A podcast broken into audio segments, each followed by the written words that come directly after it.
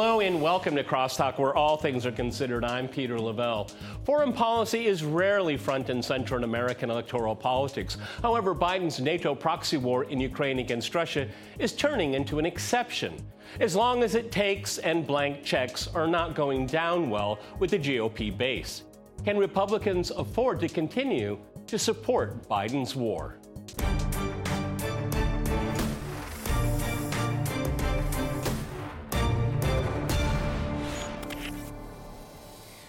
Crosstalking the GOP, I'm joined by my guest Lionel in New York. He is a legal and media analyst. In Miami, we have Nicholas Davies. He is co author of War in Ukraine Making Sense of a Senseless Conflict. And in Budapest, we cross to George Szamuely. He's a podcaster at The Gaggle, which can be found on YouTube and locals. All right, gentlemen, crosstalk rules in effect. That means you can jump anytime you want, and I always appreciate it. Lionel, I guess a very simple question here. As I said in my introduction, foreign policy rarely pays, plays a big role in electoral politics in America, but we have a presidential cycle coming up, and the issue of Ukraine is in play here. Uh, it's in play very much in the Republican Party. We seem to have the elites very much in support of it, and the base not so much. Is this going to, if the war continues, is this going to be a wedge issue? Lionel.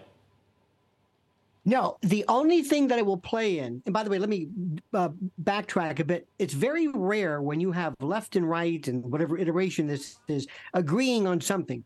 In theory, they believe in this disconnected kind of a psychotic thing called the war in Ukraine and supporting Ukraine. On the front page of the New York Post, there's a Ukrainian flag, and that's it. So they support something.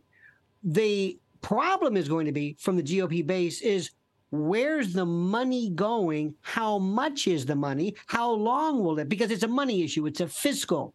Democrats really don't know anything about it. They have this idea about freedom or something. They are less concerned. But it will not be a wedge issue. It will not be of any importance. The only thing the only because remember, left and right are exactly the same. Is going to be what about an accounting? What about uh, justifying where the money is going? Is it perhaps wasted? From the monetary fiscal point of view, that will be the the the focus of interest. Okay, how about you, George? Okay, I agree with Lionel. I mean, that, that that's the, the the wedge issue that a lot, uh, many in the Republican Party. Where's the money going? Why is it endless blank check? As I said in my introduction, but it's it is a wedge between the elites and the base, and that's kind of important here. Go ahead, George.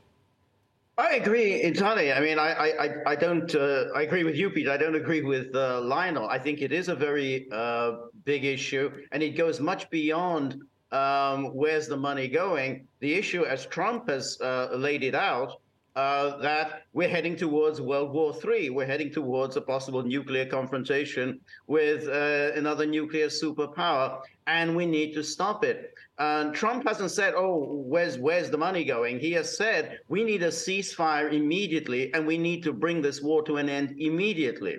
Um, that's he's blazed a trail among the Republicans DeSantis is trying to maneuver uh, and to, to, find out where he's going to go. Uh, Trump's opponents, the one who's going to uh, say, "Oh, um, you know, we we all the way with Zelensky," they're insignificant. They're going to be you know, kicked out off the race um, by the time we get to New Hampshire. Um, but I think it is a very big issue, and I think it will be a big issue in the primaries and in the general election because I think you know, I mean, Trump will probably be the, the GOP nominee, and he is going to raise this issue that this is Biden's war. And um, and, and and I think it, it is going to be. I mean, if the war's still going, then it will be an important issue in the election. You know, Nicholas, I find it really interesting. We can go beyond left and right, Democrat, Republican. You know, again we have an, a presidential election cycle where the, there's an anti war sentiment that is very, very real in the body politic. Now, as it goes up the chain of command, as it were, we have elites that, that uh, don't want to reflect that. Donald Trump in 2016, if you like him or hate him, it doesn't matter. But he did tap into that, and, and people responded. And so the, the, the, I think it's very important that, that we have some members of the GOP that are uh, representing the sentiments of the grassroots. Now, because it's Biden's war, the Democrats are going to go along with it. They are always, Democrats are always in lockstep with each other, okay? But the further you go down the chain, the more people question these foreign adventures. Nicholas. Yeah, pe- people are, and the, the, uh, the poll numbers are shifting in terms of the proportion of Americans who actually support a negotiated peace to bring this uh, horrific war to an end as quickly as possible. However, um, I just want to um, tell your viewers about a recent Gallup poll. This was a poll asking Americans about quote unquote threats to America and asking and asking them to to rank them really. Uh, so on 11 issues that people were asked about, the war in Ukraine ranked seventh out of 11. And so so while when you ask people directly about it, more and more of them support a ceasefire and negotiations. Well, I mean, Nicholas, if I can interrupt, this is very, them, this is very, what, it's very important what you're saying here because when you think about it, the deluge of of uh, media coverage from the, the legacy media about the conflict, and you're saying it ranks seventh. That tells you a lot. And most of these media outlets are very, very liberal in, in step with the Democratic Party. So that tells you a lot there. Uh, Lionel, let me go back to you in New York. Why, why don't the Republicans just say, this is Biden's war and be done with it? I mean, that is a lane that's open. Please let me clarify something. And I don't disagree with my dear colleague George in terms of the issues. I'm talking about what is on the mind of the American voter. First, they don't know anything about this. If you told them, you know, there's about 800 military bases in 70 countries, they have no clue. Trump will not be the nominee. This is this is this is collapsing before your very eyes. There is, I mean, the more he speaks, this is an aside, by the way, things are changing drastically. Uh, it's going to be a, a battle, by the way, between Gavin Newsom and whoever decides uh, that they're stupid enough to run for the GOP nominee. What the American people think has been generations and generations of the fact that we don't have anything to worry about. That's over there. Vietnam taught us nothing. We don't, when I say we, the average Joe six pack, middle of the curve, kind of an undecided sort of eh, nominal voter believes that these wars always kind of sort of take care of themselves. Nuclear, eh, theoretical, but that's over there. I say this not out of out of a joke, but people couldn't find Ukraine on a map. That's critical. Geography, this means nothing. So what they do is they have this idea of supporting this this heraldic, this this this um, romantic Zelensky with a T-shirt fighting. You've got, of course, you know the left in Hollywood coming in, so they believe this kind of a kind of an amorphous kind of idea about supporting something, okay, so, but so, deep down so, inside, so Lionel, nobody's thinking about this. Yeah, well, they're just so you, they're just all being lied to here.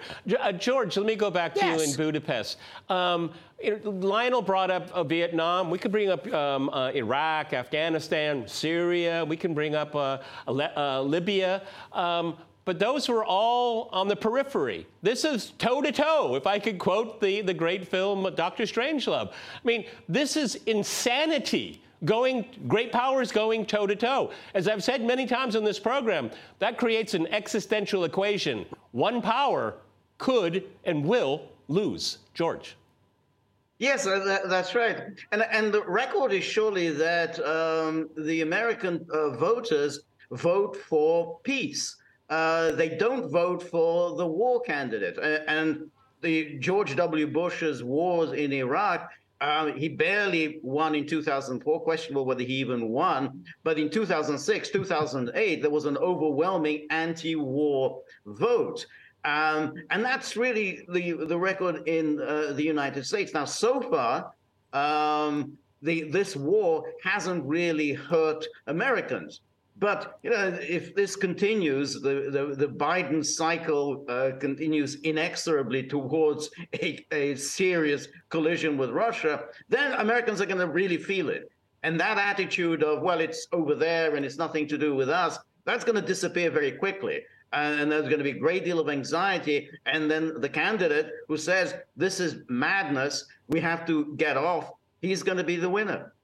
Well, Nicholas, and, and, but this is precisely, this is precisely um, why the media, the corporate media here in the U.S., have have presented a picture of the war to the American public that says this is a war that the US is not in directly involved in. They don't want Americans comparing it to Iraq, um, which is which is what Medea and I just did um, in in an article which we titled um, "The Not So Winding Road from Iraq to Ukraine." And but whether people are going to get that in time for the election um, remains to be seen. As long as they follow the the wall to wall coverage, presenting this as not really our business, but we're just trying to help these poor people in Ukraine, and as long as a lot of people still believe that.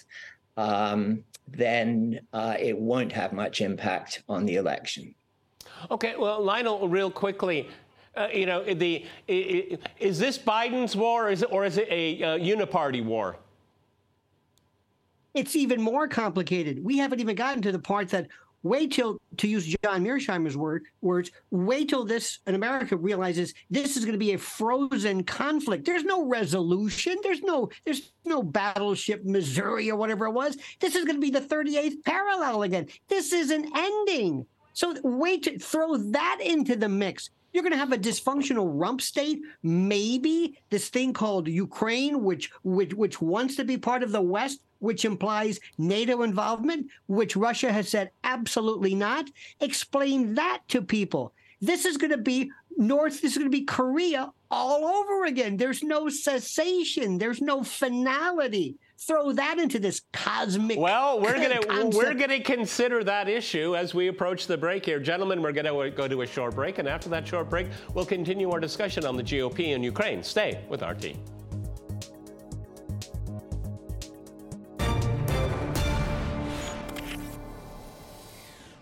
Welcome back to Crosstalk, where all things are considered. I'm Peter Lavelle. To remind you, we're discussing the GOP and Ukraine's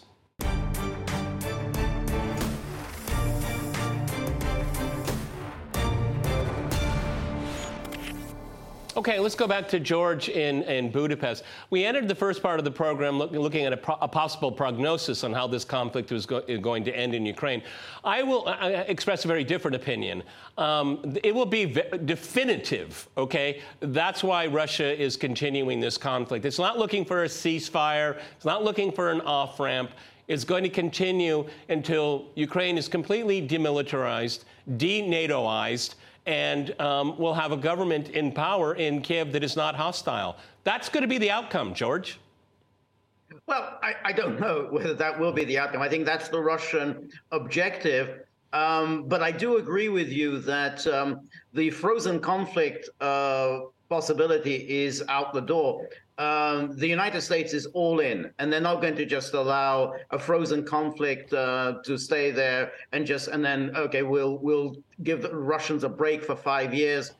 The Biden administration believes that they've got the Russians on the run. That's what they believe. I'm not saying that that's the correct view, but they believe they've got the Russians on the run, and then they just need to keep pouring in more and more and more, and eventually they're just going to bring Russia to its knees uh, affect a regime change in uh, in Moscow. Maybe the oligarchs will throw Putin out. That's, I think, the way they're thinking. So there isn't going to be the frozen conflict that we had in Nagorno-Karabakh or in uh, in Georgia. I think it's it, it, it's all the way uh, through to the end, and that and what your the, the way that you've outlined it, Peter, that may well be the final outcome. It'll take some time before uh, we reach it, um, but uh, you know the that that whole the Georgian solution or the Nagorno-Karabakh solution or Transnistria, I don't think that's a possibility in Ukraine. See, George brings up such a good point, and I'm, I, my question was being intentionally very provocative, okay, to kind of uh, to uh, uh, pull this uh, pull the thread on this here. Nicholas, my, my point in this here is that I'm going back to great power struggles. I mean, during the Cold War, it was proxies on the periphery, um, no major power. The Soviet Union didn't feel the uh, uh any uh, imminent American attack. The United States was never imminently going to attack the Soviet Union. But now the Biden administration has set it up where it is toe to toe with major powers, and neither is going to uh, back down. And that's what makes this so very dangerous. That on top of it, you have a regime in Kiev that is willing to send its young men into a meat grinder. Okay, have its economy completely uh, collapse, turning into a failed state. Okay, the, and, and so I don't see, and this is why I'm so worried about this as this conflict goes on, that neither side is going to back down. There is no win win here. Nicholas.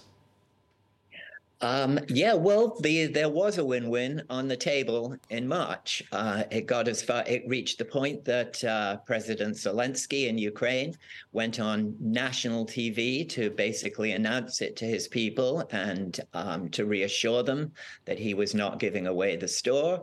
But it was they had reached in a matter of weeks uh, a, a resolution that was acceptable to both sides, which involved uh, Ukraine giving up its ambitions to join NATO um, and committing to not host uh, uh, Western military forces or missile missile batteries on its territory, and in exchange for that, Russia was willing to withdraw.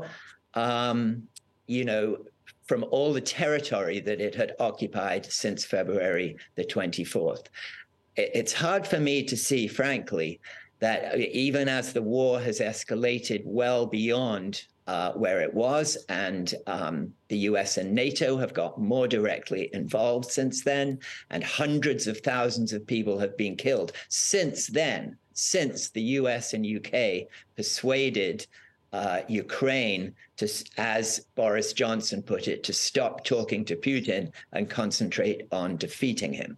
So as far as I can see, um, that that basic that basic uh, framework for an agreement, nothing nothing that went into that has really changed, and um, so I think far from being a frozen conflict, there, there really there really needs to be for the sake of the people of Ukraine and the people of the whole world threatened with nuclear war there needs to be a genuine resolution that both sides sit around a table and agree that they can live with not not like um, well, the Minsk agreement that the West never intended to comply with, um, but a genuine resolution that that takes everybody's um, genuine interest. Well, that's, that goes back to the very beginning. And, and Nicholas, before I go to Lionel here, uh, Zelensky wasn't persuaded, he was ordered, okay?